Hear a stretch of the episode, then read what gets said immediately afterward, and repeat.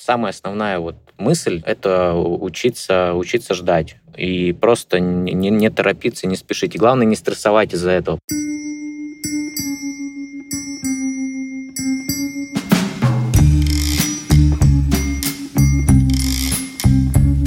Всем привет, это Лев Пикалев и подкаст «Новый рынок». Подкаст про людей, которые уехали и вышли на новый рынок в новой стране. Первый сезон я делаю про предпринимателей, потому что я сам предприниматель, и с 23 года я начал искать клиентов по миру и переделывать свою студию подкастерская под международный рынок. И в этом подкасте я хочу поговорить с другими предпринимателями, понять, какие есть сложности, какие есть классные практики, инструменты, как выстраивать э, работу с командой, как э, выстраивать поиск клиентов. И мне хочется честно поговорить и про проблемы, и про успехи. Этот подкаст выходит в моей студии, которая называется «Подкастерская» или «Каст-подкаст». Мы помогаем компаниям создавать свой собственный контент, учим сотрудников компании, помогаем выстроить процесс, а на себя берем всю техническую работу, запись, монтаж, создание джинглов,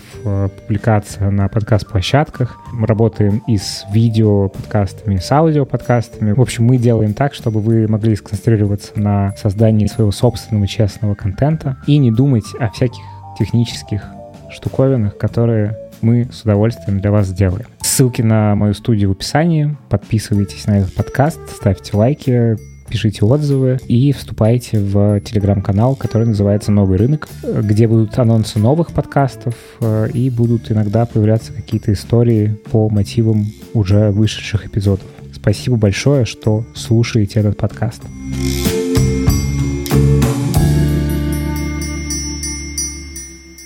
Сегодня у меня в гостях Рустам Рыльский, основатель агентства Pros Creative. Привет, Рустам. Привет. Можешь про себя рассказать, какой у тебя вообще бэкграунд, что, ты делал э, в России, я так понимаю, а, ты жил? Да, да, да, я жил в России. Этого. И где ты сейчас, в общем, расскажи. Ну, я не буду, наверное, там углубляться сильно в какой-то опыт работы, да, я такими достаточно крупными мазками пройдусь, чем я занимался. Начинал работать в отеле как ивент-менеджер, потом продолжил работу ивент-менеджером уже на агентской стороне, взаимодействовал там с различными крупными компаниями, какими-то там как Nestle, Nissan, мы делали мероприятия по всему миру. Потом мне это немножко надоело, и я решил попробовать, как оно на стороне клиента уже, да, ушел в работу в государственную компанию Итартас, а, проработал три года там, и затем я ушел в компанию, которая занимается производством конфет, которые, наверное, все знают. Это Мерси Мамба Тофифи в России. И там я тоже проработал практически два года до начала ковида, когда нас просто начали всех сокращать, ну, по причине того, что тот отдел, в котором я работал и занимался организацией внутренних мероприятий компании, да, и там продюсированием различного рода контента, который я делал, оказался не нужен.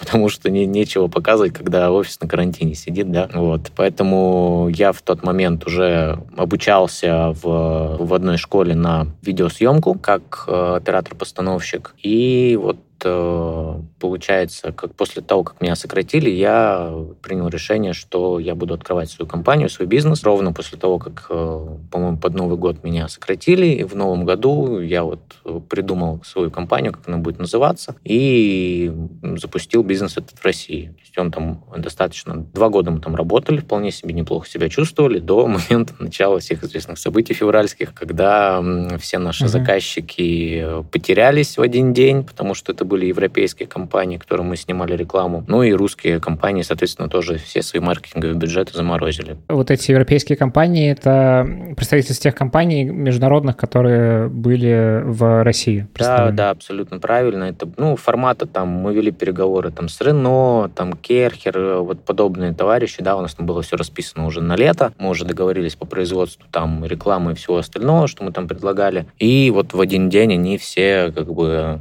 оповестили меня об отмене. Я немножко расстроился очень сильно. В какой-то такой небольшой депрессии был не, там пару месяцев. Ну и свято верил в то, то, что это все закончится там быстро, там месяца за два-три. Думал, что ну сейчас вот немножко пересижу, подожду, и потом все, все нормально будет. Ну, там и была большая надежда на русские компании, что они там сейчас дадут бюджет, мы тут сейчас полетим. Не полетели.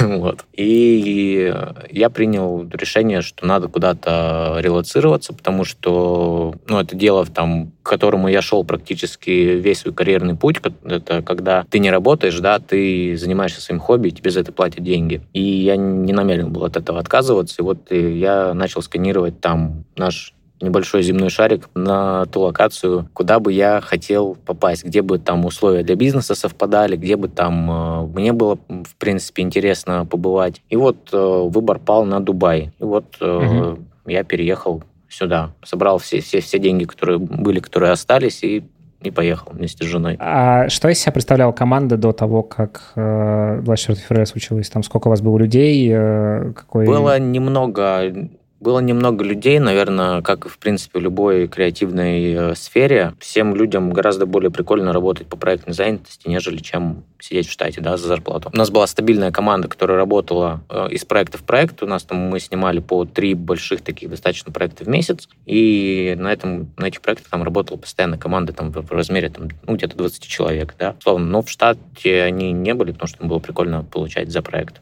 Ну, что, в принципе, логично. Так больше денег.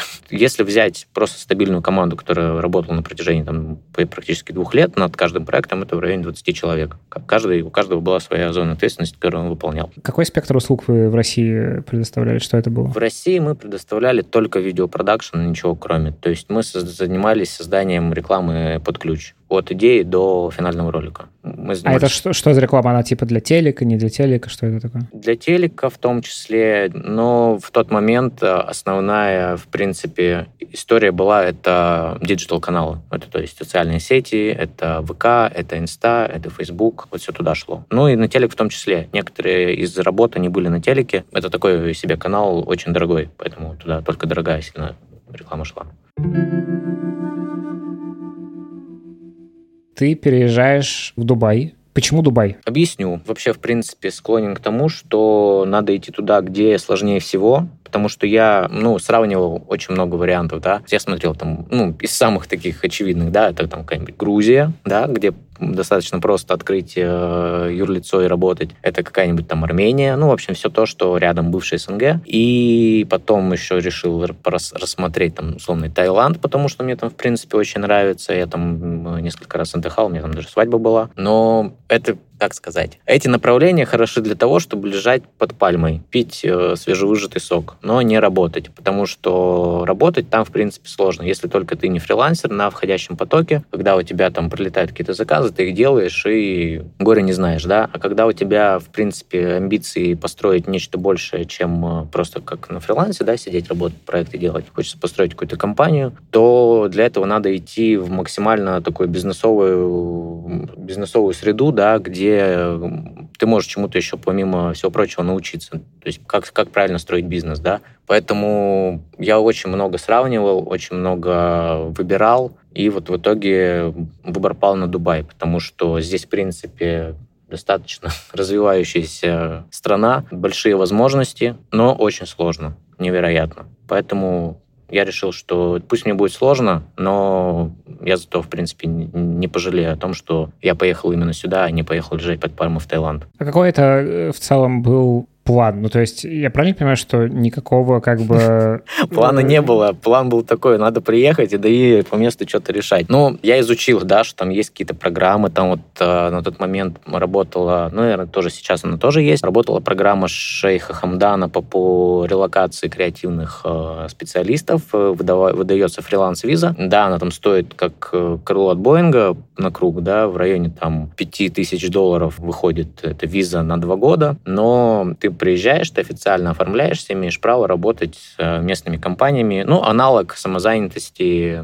в России, да, как она сейчас есть. Из какой-то привлекательной налоговой базы еще, насколько понимаю, в Дубае очень э, приятные налоги. Да, 0% до определенного оборота. После превышения оборота там 400 тысяч дирхам, это, ну, там, не помню, в районе там 200, может, меньше, чем 200 тысяч долларов в год, ты начинаешь платить 5%. Вот. Угу. Но, опять же, это по первому году очень сложно сразу влететь с двух ног и зарабатывать там 200-300 тысяч долларов. Ну да, тут как бы понятный такой период на раскачку. А сколько у тебя было денег до переезда? Ну, если ты можешь про это говорить, ну, то есть, словно, с чем ты переезжал э, в Дубай? Ну, у меня было, получается, вот 5 тысяч долларов на оформление визы себе, и потом там за небольшую доплату жене оплатить визу нужно было, тоже на два года, чтобы, ну, спокойно, легально здесь находиться, да, открыть там счет в банке тот же, ну, в общем, чтобы какие-то свои потребности базовые закрыть, да. И у меня оставалось еще в районе, наверное, такой же суммы на то, чтобы здесь как-то... Первое время. Пе- первое время, да, прожить и найти уже какие-то заказы и что-то начать делать. То есть, ну, по факту, это в банк это все,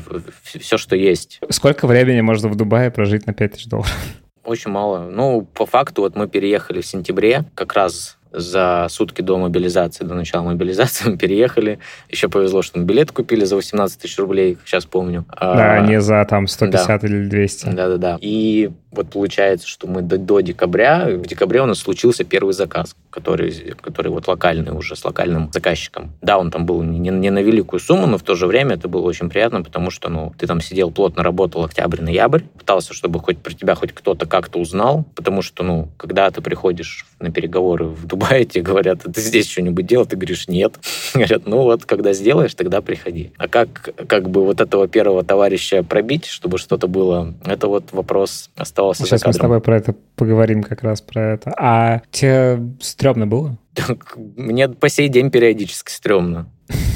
Это, мне кажется, абсолютно нормальная реакция любого человека на такую достаточно стрессовую смену до всего. Ну, ты живешь в Москве, да, вот как я жил, там 10, больше 10 лет в Москве. У меня своя квартира, у меня спланированный распорядок дня, у меня спланированный быт. Я знаю, что я там по выходным э, езжу с женой куда-то завтракать, да, у нас там встречи с друзьями, там еще что-то. А здесь ты приезжаешь, ты вообще нафиг никому не нужен, и кто-то такой, никого не интересует. Ну и там э, ценники дубайские тоже не добавляли оптимизма в мое существование здесь первое время. А можешь немножко вот как раз про ценники немножко рассказать? Ну, то есть вот сколько нужно денег, чтобы... Типа не вот так, как, видимо, ты в Москве жил, но вот как, какие-то, не знаю, там, сколько стоит снимать более-менее вменяемую квартиру там для вашей семьи примерно? Там какие-то еще штуки, какие расходы, просто чтобы, ну, вот как раз слушателям, которые думают о Дубае, э, примерно, чтобы была картина. Что это за порядок просто хотя бы? Я, наверное, начну с такой мысли, что Дубай нужно переезжать, ты понимаешь для чего. Если у тебя нет понимания для чего и чем ты будешь здесь заниматься, сюда ехать нет никакого смысла абсолютно. Дальше подтверждение моей мысли э, будет в размере оплат за все то, что ты здесь как бы вынужден оплачивать. Да? Привыкли в России, да, что у нас дешевая мобильная связь, у нас дешевый интернет, при этом можно говорить про то, насколько он плохой. Но как бы вот пожив там практически полтора года здесь, в Дубае, я понимаю, что условно в России ну, интернет это лучше все, лучше как бы, наверное, лучший интернет в мире и самый дешевый точно. Мобильная связь как бы также самый, наверное, одна из самых дешевых в мире, потому что здесь, допустим, вот у меня Мобильный телефон стоит 50 долларов в месяц, домашний интернет у меня стоит 50 долларов в месяц. По ценам на продукты, на всякие товары я скажу, что здесь дешевле, чем в России. Сейчас точно. А, ого. Да, потому что я был вот в России буквально в ноябре, в декабре, и это, конечно, разительная разница из того, что я уезжал, во что я приехал. Мы приезжали снимать большой проект в Москву. Разительная, прям разительный рост цены я заметил, ну, лично для себя, да, там банально по ресторанам, по магазинам, по всему остальному, ну, это это рост такой достаточно взрывной, я бы сказал. По этим моментам, по бытовым, вот конкретно там еда, продукты и там, условно, купить себе ноутбук, iPhone или там телевизор, то в Дубае это будет дешевле. А все, вот, ну, а самая дорогая статья расходов это, естественно, жилье. Жилье в Дубае это, это отдельная тема, наверное, для отдельного подкаста недвижимость в Дубае, потому что здесь это ты можешь можно жить по-разному, да. Э, я вот год жил достаточно в, в далеком районе от центра. Я вообще не могу назвать, что я там в Дубае жил. Первый, там, первый год, потому что это было там настолько далеко. Да, там прикольно, да, там зелено, но у нас там была небольшая студия, 38 квадратов, да, где мы там с женой вдвоем жили. Это как бы достаточно так напряжно в плане того, что там и, и работать сидеть неудобно, да, там ты должен куда-то постоянно там, перемещаться или еще что-то. И стоила эта студия первое время, мы платили 7,5 тысяч дирхам в месяц, как сейчас помню. Это сколько в долларах? Это нужно разделить на 3,6. Это в районе двух с половиной, может, где-то трех, ну, ближе, к, наверное, к трем тысячам долларов.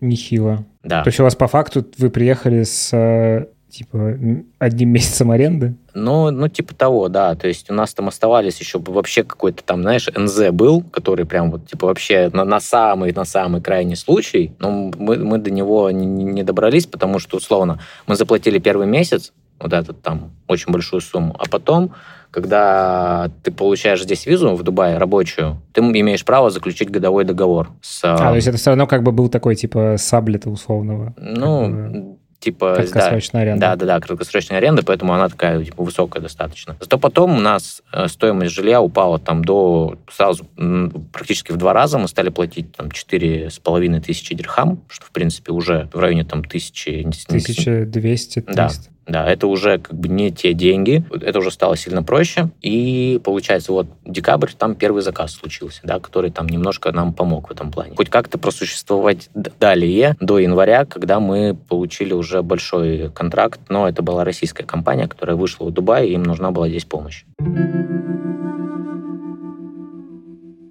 Расскажи вот про поиск этого первого заказа. Я так два месяца у тебя ушло, плюс еще стресс от переезда и разруливание бытовых вопросов всяких, я так понимаю. Да, да, это тоже, конечно, так э, достаточно стрессово, в принципе, было, но потому что в России все такие смотрят портфолио, такие, ну, прикольно, давайте встретимся, давайте поговорим, давайте обсудим, нам интересно, да, вы достаточно хорошо делаете свою работу. А здесь, ну, не смотрят, ну, прекрасно, конечно, интересно, да, как я уже говорил, но встречаться здесь как бы очень сложно. Проблема в том, выяснилось спустя там год, да, что я для себя выводы сделал, что здесь российская модель бизнеса не работает. Я пытался натянуть сову на глобус, да, и строить бизнес так, как это строилось в России. В России как? Ты знакомишься с каким-то конкретным человеком, и вы э, разговариваете о чем-то конкретном. Да? Если мы собрались э, здесь ради того, чтобы делать бизнес, мы делаем бизнес. А в Дубае формат другой. Здесь нужно учиться дружить сначала. Сначала ты учишься дружить, а потом ты уже с этим человеком делаешь какой-то бизнес. Именно поэтому здесь цикл сделки достаточно длинный, потому что всем важно узнать тебя как человека, что ты себя представляешь, ну, чем ты живешь, какой ты. И только потом, да, мы переходим к каким-то разговорам о том, что чем мы можем быть друг другу полезны и в каком формате. А как это устроена, эта дружба? Ну, в смысле, это вот что? Э, ты ходишь, пьешь кофе, пьешь чай, разговариваешь про жизнь, разговариваешь про то, откуда ты, как ты приехал сюда, какой у тебя опыт, э, там, про семью, про родителей, про все, ну, про все на свете. Это просто разговоры, да, в формате «давай мы просто немножко узнаем про, друг про друга побольше».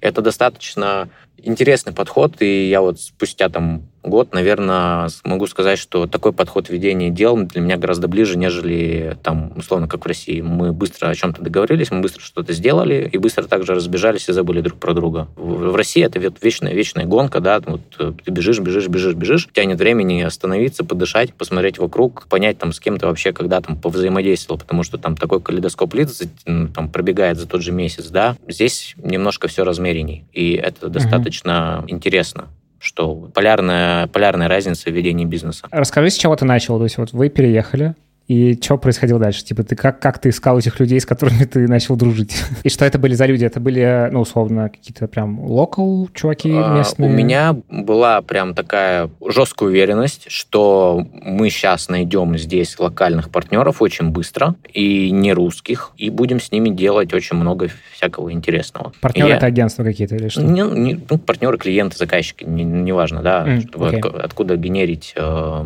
откуда генерить заказы. Вот э, я просто каждый день взял себе за правило отправлять 150 сообщений. В LinkedIn? А, LinkedIn, Facebook, Instagram и почта. По всем каналам у меня должно было, от меня, от меня самого должен был, был идти вот этот трафик, потому что ну, мы переехали вообще без, без сотрудников, без всего. И вот таким методом заинтересовались, да, это мы разные подходы формирования сообщений пробовал, да, с, э, как зайти. И вот с одного из таких сообщений мне написали, типа, давай, да, давай встретимся, поговорим, давай познакомимся. И вот мы поехали там на встречу, мы сделали... Мы четыре раза пили кофе, четыре раза мы встречались просто так, мы обсуждали, мы опять знакомились, мы узнавали про компанию, про то, как она была построена, о чем эта компания. И вот на пятый раз мы уже приехали с договором, потому что нам уже надо было что-то подписать, потому что ну, они это, в принципе, уже на тот момент оценили, что мы приехали с договором, типа, давайте подписывать, все. Слушай, а э, можешь подробнее, вот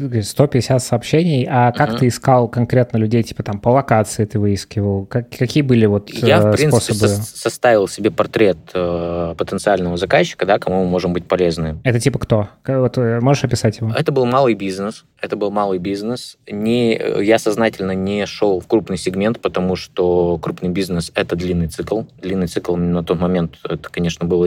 Ну, длинный цикл – это прикольно, там больше денег, но это очень долго в плане переговоров, а мне надо было на что-то кушать. Долго дружить надо. Да, да, нужно было срочно решать вопрос э, с деньгами. Вот поэтому мы намеренно снизили, да, там сегмент до малого бизнеса, у которого есть э, какие-то бюджеты небольшие, но эти небольшие бюджеты могут там, небольшой этот ручеек, в принципе, может помочь. Это, условно, какая услуга для них? То есть это вот что за примерно за бизнес? Ты можешь привести примеры и вот чтобы мы на тот момент делали? Мы на тот момент э, сделали небольшую историю. Мы делали рилсы для вот нашего первого заказчика. У них были NFC-карточка, которая прикладывается и показывает все твои контакты, которые только возможно. Mm, это такой нетворкинг э, да, штука да, такая. это такая нетворкинг, нетворкинг инструмент. И вот мы на, разработали им там 10 концепций, сняли 10 роликов небольших, и вот они их то есть, там до сих пор где-то используют, они где-то крутятся у них, достаточно неплохо работают. А можешь про экономику говорить? Типа вот сколько такой рилс стоит и какая маржа э, с этого? Я, честно, не вспомню, сколько это было, потому что это было уже там больше года назад, да. Эм, невеликие деньги, одно помню точно, в районе, по-моему, там трех, нет, не трех, наверное, двух тысяч, наверное, долларов мы взяли за это и сняли все своими силами. То есть сняли, смонтировали все своими силами. То есть... А, а это, ну, в смысле, кто? Э, у тебя команда уже какая-то была? Нет, там, нет, нет. Или... Это я снимал сам. То я учился же на оператора-постановщика. Я первую рекламу вообще сам снимал. Вот, и на тот момент у меня сооснователь еще тоже был, она, она режиссером была, она писала, а я снимал и монтировал есть мы это все сделали mm-hmm. самостоятельно внутри, и вот отдали. Получается, все, все то, что мы заработали, мы заработали. Что дальше было? Как? Дальше был период опять э, такой достаточно депрессовый, потому что мы сделали вот этот заказ, и опять э, попали в какую-то яму, которую я просто не понимал, как из нее выползать, потому что для любого, в принципе, наверное, владельца бизнеса иногда полезен взгляд со стороны какого-то такого же человека из бизнеса, который может тебе подсветить какие-то точки, да, типа, где ты не прав, где ты провисаешь. У меня такого человека на тот момент не было, и у меня вот было полнейшее ощущение, что в какой-то полной темноте я просто не понимаю, куда мы идем и, и что нам, в принципе, делать, потому что все то, что я там себе нафантазировал, а, когда думал, что я сейчас перееду в Дубай, у нас тут такие мощные кейсы были в России, нас там сейчас все разберут, э, только это успевай э, счета выставлять. Нет, вообще ничего такого даже близко не было. Как бы Поэтому опять словил небольшой коллапс, и, что делать, и деньги опять заканчиваются, да, то, что там мы заработали, это вообще ни о чем. На тот момент я вот познакомился здесь, в Дубае, еще с русским комьюнити, таким достаточно большим, и вот нам на тот момент уже и сказали, что, ребята, вы, конечно, молодцы, но заканчивайте заниматься ерундой, и здесь полно русского бизнеса, который не хочет работать с локальными поставщиками, потому что они не предоставляют э, качество сервиса, в принципе, вообще, они не понимают, что это. Ровно вот после вот этого момента мы сделали разворот в сторону опять российских компаний, которые уже здесь на рынке и которые вот ищут подрядчиков здесь, чтобы вот реализовывать какие-то свои контентные вот эти вот запросы. И вот э, ровно вот в этот момент по моим старым там контактам, по моим друзьям, ко мне прилетает запрос от лайк-центра, что вот давайте мы поработаем, мы сейчас как раз выходим в Дубай, нам надо здесь снимать очень большой э, продукт. И вот с того момента мы э, как раз ушли в, эту, в реализацию этого большого проекта, который там позволяло нам э, уже расширяться, масштабироваться, задумываться там уже о, о каком-то росте и уже открытии не просто там, да, по фриланс-визе здесь сидеть, уже об открытии компании. Проект мы тот закрыли, и с того момента уже пошли уже какие-то запросы, да, потому что параллельно тому, что мы реализовывали большой проект, я не останавливал работу свою по нетворкингу здесь, по знакомству с какими-то новыми людьми, да, уже с российскими, да, корнями, которые здесь открывают свои компании. И а вот... только с российскими корнями или все-таки ты оставил для себя историю с тем, чтобы ну, не класть эти яйца в одну русскую да, корзину? Да, да, нет, у нас продолжается постоянный там поиск локальных, да, каких-то историй, но это очень долго очень-очень долго здесь выходишь на сделку. У нас, к примеру, сейчас ну, ведут, ведутся переговоры с одной компанией местной, локальной. Они недавно стали компанией единорогом плане производства, они достаточно высокотехнологичные, я не могу назвать их название, да, но они недавно там заключили контракт с Саудовской Аравией на больше, чем миллиард долларов. Поставляют им технологию производства бетона, очень-очень крепкого. Вот. И у нас с ними ведутся переговоры с апреля месяца. Вот, с апреля месяца я с ними разговариваю. Каждый, каждую неделю мы переписываемся в WhatsApp, спрашиваем как друг у друга, как дела и на какой мы стадии. Вот стадия у нас сейчас такая, что мы разговариваем в WhatsApp. А у тебя в этом месте есть какое-то, ну, условно, не знаю, разочарование, и, или все-таки ты нацелен на то, чтобы научиться в этом месте продавать, ну, то есть э, продавать локальным ребятам? Разочарования нет. Здесь просто нужно, нужно научиться ждать, и нужно научиться перестать спешить. В, это, в этом ключевое, мне кажется, что нужно делать на рынке Дубая. Здесь не нужно опять вот в этой спешке давайте, давайте, давайте, там давить на людей, да, здесь так не работает. Ты просто принимаешь новые правила игры и адаптируешься под них. Я к этому достаточно философски отношусь. Да, у нас там долго ведутся переговоры, ну и что? Ну, значит так, оно случится рано или поздно, потому что, допустим, я уверен, да, в своем продукте, я уверен в том качестве, которое мы предоставляем, а то, что оно там согласовывается очень долго, ну, вот у меня есть пример, не так давно мы у нас здесь была одна игра местная, да, то есть э, местные ребята, которые здесь давно живут, организовывали игру, бизнес-игру для как раз таких компаний, э, которые выходят на рынок. И у нас был трекер Кристина Танцура, ее зовут, великолепная, умная женщина, которая живет там в Дубае больше 10 лет. И вот как раз она рассказывала про то, вот как нужно здесь себя на, на рынке Дубая вести, как, как правильно здесь вот выстраиваются все вот эти переговорные процессы. Она рассказывала про свой кейс, как у нее переговоры шли 10 лет я понял, что мой, мой кейс с переговорами с апреля месяца пока вообще ни о чем. Нужно просто... Это вы еще даже... Это, да. Даже не вышли на нулевую стадию сделки. Да, да, да. А можешь еще рассказать, вот в этом месте как раз интересно, вот эти особенности, что еще интересного она рассказала, что ты сам понял за это время, ну, какие-то culture differences? Да их здесь достаточно много таких э, интересных небольших ну, там, особенностей даже в плане того, там, как ты себя на встрече ведешь, да, что там нельзя отказаться от того, что там тебе чай предложат, да, и какой рукой его брать. Но это, это на самом деле мелочи. Вот самая основная вот мысль — это учиться, учиться ждать и просто не, не торопиться, не спешить. И главное, не стрессовать из-за этого, потому что я первое время, я прям на диком стрессе постоянно сидел, что, блин, там, вот, а почему так? Может, я что-то неправильно делаю? А почему они меня морозят? А может, нам нужно что-то еще? И ты постоянно там долбишь этого бедного человека с той стороны, что, может, я еще что-нибудь тебе пришлю, а может, тебе что-то еще нужно. А он на абсолютном расслабоне говорит, брат, давай просто расслабься. Здесь есть слово великолепное, иншалла. И вот Иншалла, просто выдыхай и жди. Ничего страшного не произойдет. Как ваше в этом месте взаимодействие выглядит? Ну, потому что, наверное, чувствуешь себя странно, когда человеку просто пишешь в WhatsApp все время, типа там, как дела, как семья? Да нет. Э... И что ты им пишешь? Что пишешь? Вот так или что-то еще? Да, просто, условно, у нас там есть как раз те переговоры, которые у нас очень долго ведутся. Я раз в неделю там в какой-нибудь день просто пишу, там, привет, как у тебя дела? И, ну, мы просто потом разговариваем, как у кого дела, какие там новости есть, и вот вкратце там э, условно, э, пожалуйста, там расскажи мне, э, там на каком на какой у нас стадии там проект находится сейчас, и как бы в какие сроки мы какие сроки мы там ставим на ближайшую перспективу. И вот уже потом а мне что-то там А что рассказывают? Что ну, типа, вот в каком виде? Вот с апреля у вас все это идет каждый раз по-новому или там все одинаково? Типа, мы думаем или что это? Нет, там, понимаешь, здесь очень многоступенчатая цепочка согласования. Есть ребята, которым это нужно было вчера, а есть департаменты, которым это не нужно в принципе вообще. Ну, они не понимают, да.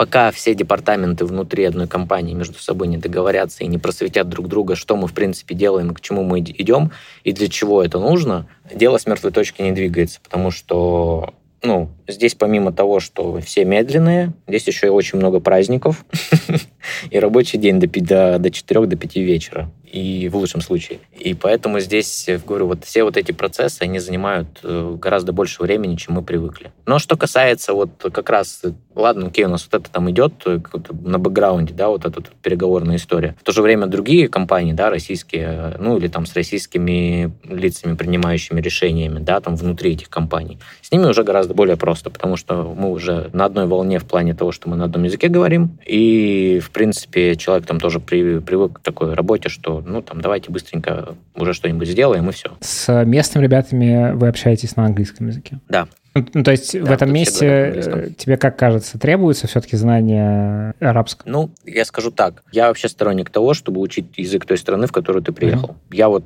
пока откладываю этот момент ввиду того, что мне просто ну, некогда да, этим заниматься. Но у меня вот в планах стоит на как раз Новый год, когда лето, когда здесь будет у нас небольшой мертвый сезон, я займусь.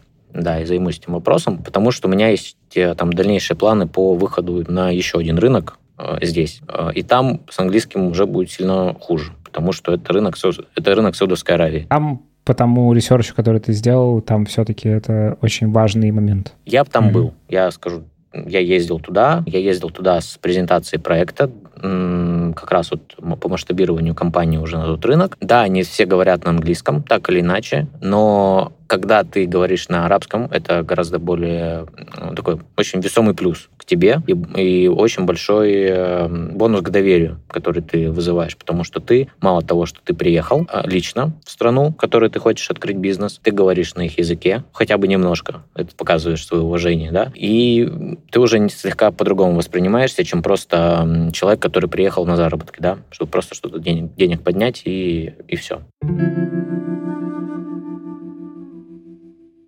Пока что вот у меня задача закреплять, ну, закрепиться в Дубае. У меня вот сейчас приехали сотрудники. Наконец-то мы собрались здесь все вместе. Вот э, буквально позавчера у меня пролетела последняя девочка, стратегический директор по маркетингу. Мы наконец-то собрались все здесь, и вот мы сейчас будем здесь активно, активно работать, активно наращивать там наш оборот, активно наращивать базу нашу клиентскую. Скажи, пожалуйста, про как раз вот эти бюрократические штуки с точки зрения перевоза команды, как это организовано было? В тот момент, когда вот мы решили э, с сооснователем пойти каждой своей дорогой, и я, в принципе, сел думать над тем, а, что мне нужно, ну, как мне трансформировать бизнес чтобы это было не просто, да, видеопродакшн, условно, одна услуга, которая достаточно, в принципе, узкая сама по себе, да, ну, это ты, ты сам себе достаточно так сильно ограничиваешь нишу. И я вот сел думать, что может быть на рынке достаточно интересным и позволит расширить мне спектр услуг, чтобы не ограничивать себя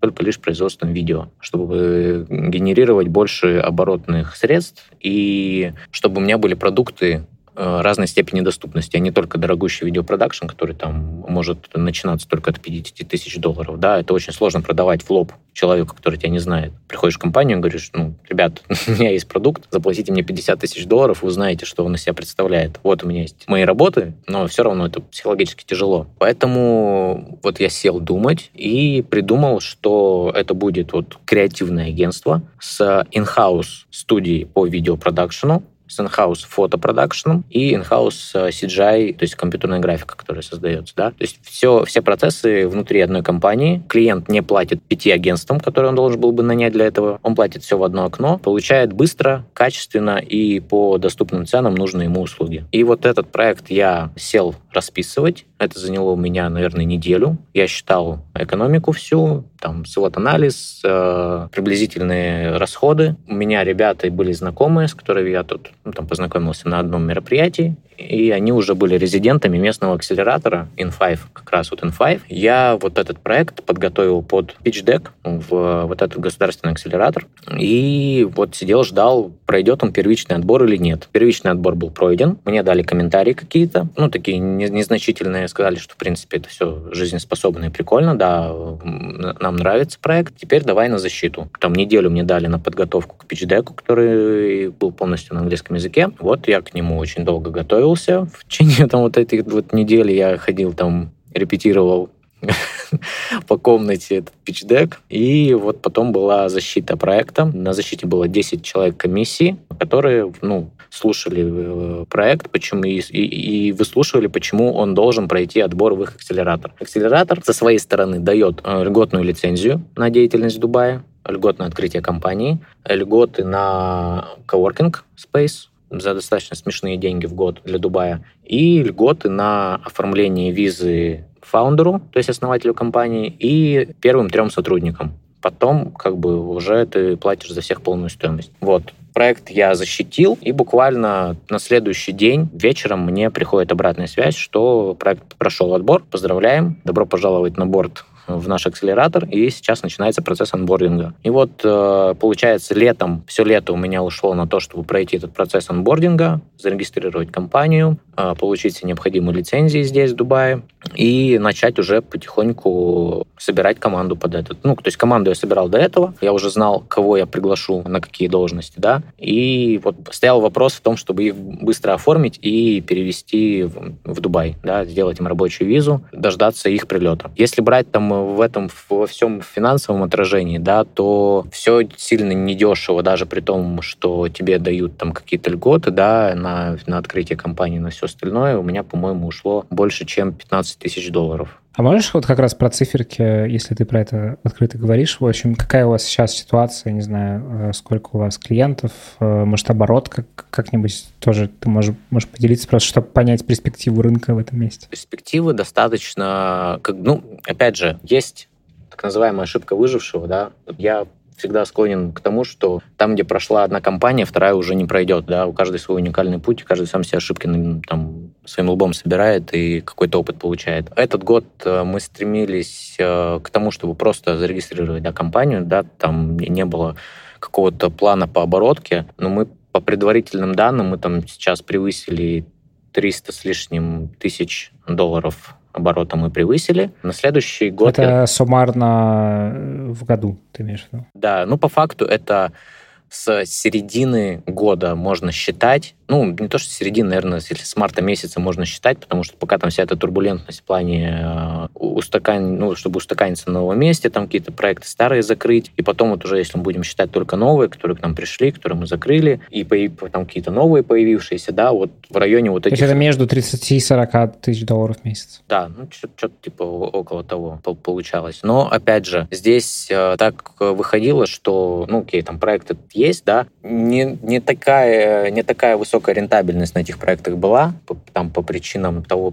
по причине того, что они очень дорогие сами по себе в реализации, потому что они там очень большие, да, и вот сейчас задача основная это выправлять вот эту там процентовку, да, чтобы мы генерили больше денег еще в чистую прибыль. Вот, на следующий, на следующий год у нас как бы планы амбициозные по, по причине того, что мы должны, у нас в программа акселерации рассчитана на три года, а в сентябре будет год, как, ну, как мы зарегистрировались, да, здесь у нас останется два. И мы за эти два года должны показать, что мы достаточно как бы уже самостоятельные единицы, и нас уже можно отсюда выпускать, и мы способны существовать на этом высококонкурентном рынке в Дубае. Ну и так как я говорил, что вот у меня есть э, план выхода на следующий рынок, на Саудовскую Аравию масштабирование, да, тогда уже будет, э, там уже будет инвестиционная модель. То есть туда мы будем э, искать инвесторов, потому что там достаточно дорого.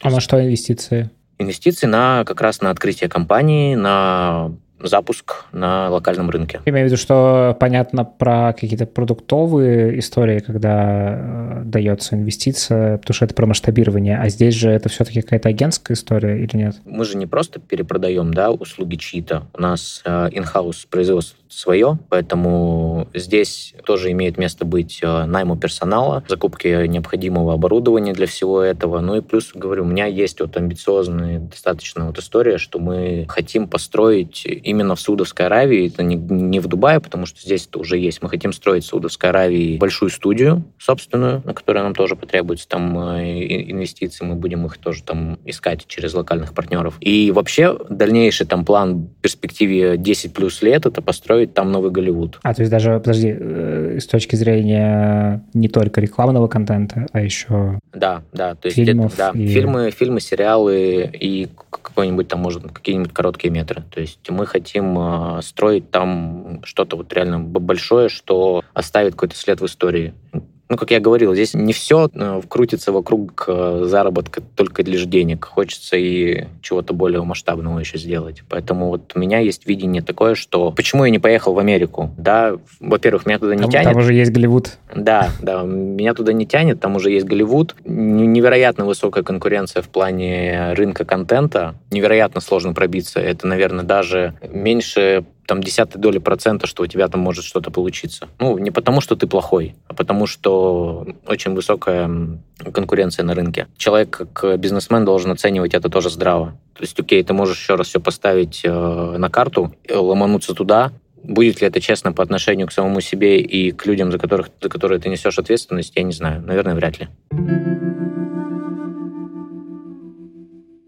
Давай тогда вот напоследок, можешь как-то очень кратко дать какую-то, ну вот с учетом того, что ты э, уже довольно, ну нельзя сказать, что прям давно в той ситуации, в которой ты находишься, но у тебя есть, э, суть потому что ты рассказал какие-то ну, успехи, дать какой-нибудь такой лик, ликбез, совет, типа тезисно, вот с чего начать? Вот ты переезжаешь, какие-то пункты, которые бы ты выделил как самые важные? Нужно просто понять э, свою конкретную цель здесь как я уже говорил, не нужно ехать в Дубай и думать, что ты разберешься на месте. Это максимально дурацкая затея. На месте ты разберешься, и у тебя закончатся деньги через два месяца, и у тебя уже не с чем будет разбираться. Поэтому сначала формируется какая-то стратегия, сначала формируется там видение того, что ты хочешь здесь построить, и ищется под это конкретно какой-то э, институт развития здесь на месте, который тебе с этим может помочь. Да, наверное, в ссылке там э, под, э, ну, в описании мы поставим 9 да, это вот э, местный акселератор акселератор, который поддерживает очень большое количество стартапов в сфере тег, в сфере медиа, в сфере науки, в сфере дизайна. Если у тебя стартап относится к этим из четырех категорий, ты можешь составить какой-нибудь, ну, составить питч-дек и попробовать его защитить здесь. То есть а, вдруг, мало ли, твой проект пройдет отбор, тебя возьмут на борт к себе и, опять же, откроешь компанию, пройдешь акселератор, поймешь, как строить здесь бизнес. Почему нет? В принципе, вот это будет э, достаточно таким разумным шагом, да, не просто в омут с головой, как это я сделал, там сейчас приеду, оформлю себе фриланс-визу и разберусь на месте. Вот так делать лучше не надо. Это будет очень стрессово. Нужно спокойно подготовиться, нужно придумать проект, нужно, если у тебя есть существующий бизнес, опять же, посмотреть, как он может быть применен на рынок Дубая, сделать какой-нибудь каздев, не знаю, созвониться с локалами, через LinkedIn найти контакты какие-то, назначить зумы, да, и уже потом назначать себе живые встречи, там, условно, на неделю, когда ты поедешь в Дубай, посмотреть, назначить на эту неделю себе встреч побольше, со всеми постречаться, пообщаться и потом вернуться с этими мыслями в то место, откуда ты прилетел, и уже принимать какое-то глобальное решение о том, стоит ли сюда переезжать или не стоит переезжать. Посмотреть, в принципе, своими глазами, потому что то, что там э, показывают в Дубае, что тебя осыпают э, долларами с трапа самолета, и там у каждого сразу Ламборджини стоит около выхода из терминала, нет, такого нет. Здесь нужно очень много работать невероятно много работать, и только тот, кто много работает, в Дубае чего-то добивается. Если ты работаешь меньше, чем все остальные, ты не добьешься ничего. Крутая очень история, отчаянная местами. Вот. Спасибо тебе большое. Да, спасибо Мне тебе. кажется, что у нас как раз еще не была охвачена история с э, продакшеном такого плана и с Дубай. И меня в этом месте такой вывод от себя, что клево в том числе думать о том, а что у тебя уже есть. Ну, то есть, э, потому что часто про э, выход на какие-то новые рынки говорят так, что либо ты выходишь на типа рынок только с локовыми работаешь и все, а тут, кажется, видишь, тебе тоже потребовалось какое-то время, чтобы осознать, что вообще-то есть довольно много русскоязычных э, предпринимателей, которые туда же переехали, и это тоже понятный путь, ну, такой, может быть, промежуточный, но вполне себе внятный о том, чтобы пользоваться контактами, которые за это время на, набрались, и вообще не пускаться в такой лютый максимализм, какой можно пуститься. Вот, в общем, спасибо тебе большое. Это был Рустам Рыльский, основатель агентства Pros Creative. Все ссылочки э, на тебя дадим в описании. Вот. Спасибо. Ставьте нам оценки, пишите отзывы, и в следующий раз с вами увидимся, да, услышимся. Если будут вопросы, пусть пишут мне. Я всегда всем отвечаю. Класс. Спасибо большое. Всем, всем пока. thank you